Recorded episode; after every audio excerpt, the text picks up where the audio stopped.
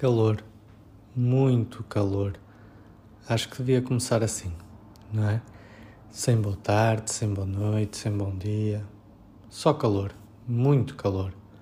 O que me irrita uh, neste calor todo é hum, estar a trabalhar. Pois é, é o que me irrita mesmo profundamente.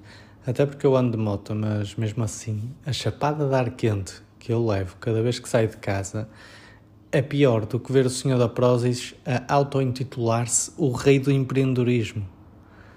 Bem, eh, agora que penso, se calhar não é pior. Descuidei-me um pouco, realmente. Peço desculpa. Enfim, mas isto de estar a trabalhar com temperaturas destas faz-me questionar até que ponto não seria interessante ficar extremamente doente devido a uma dor enorme de cabeça que só é curada com banhos de água salgada provenientes do Ártico nas praias aqui do Norte.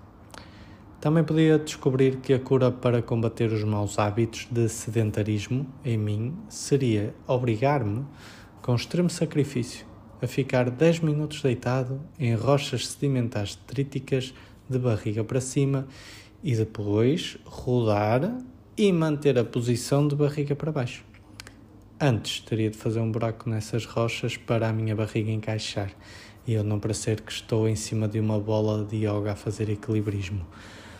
Realmente este calor é só é suportável de uma única maneira, porque cada vez que vamos à rua presenciamos várias pessoas, muitas pessoas, extremas pessoas que pensam que ainda têm idade para andar a mostrar o piercing do umbigo e a bochecha da nádega a tentar sair do estrangulamento que é viver dentro de uns calções que são 10 tamanhos, abaixo do suposto.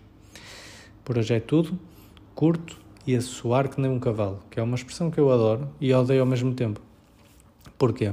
Porque se eu suasse que nem um cavalo, teria uma pele extremamente brilhante e bem tratada, visto que o suor deles é rico em latrina, uma proteína que dá brilho ao pelo desses seres galopantes.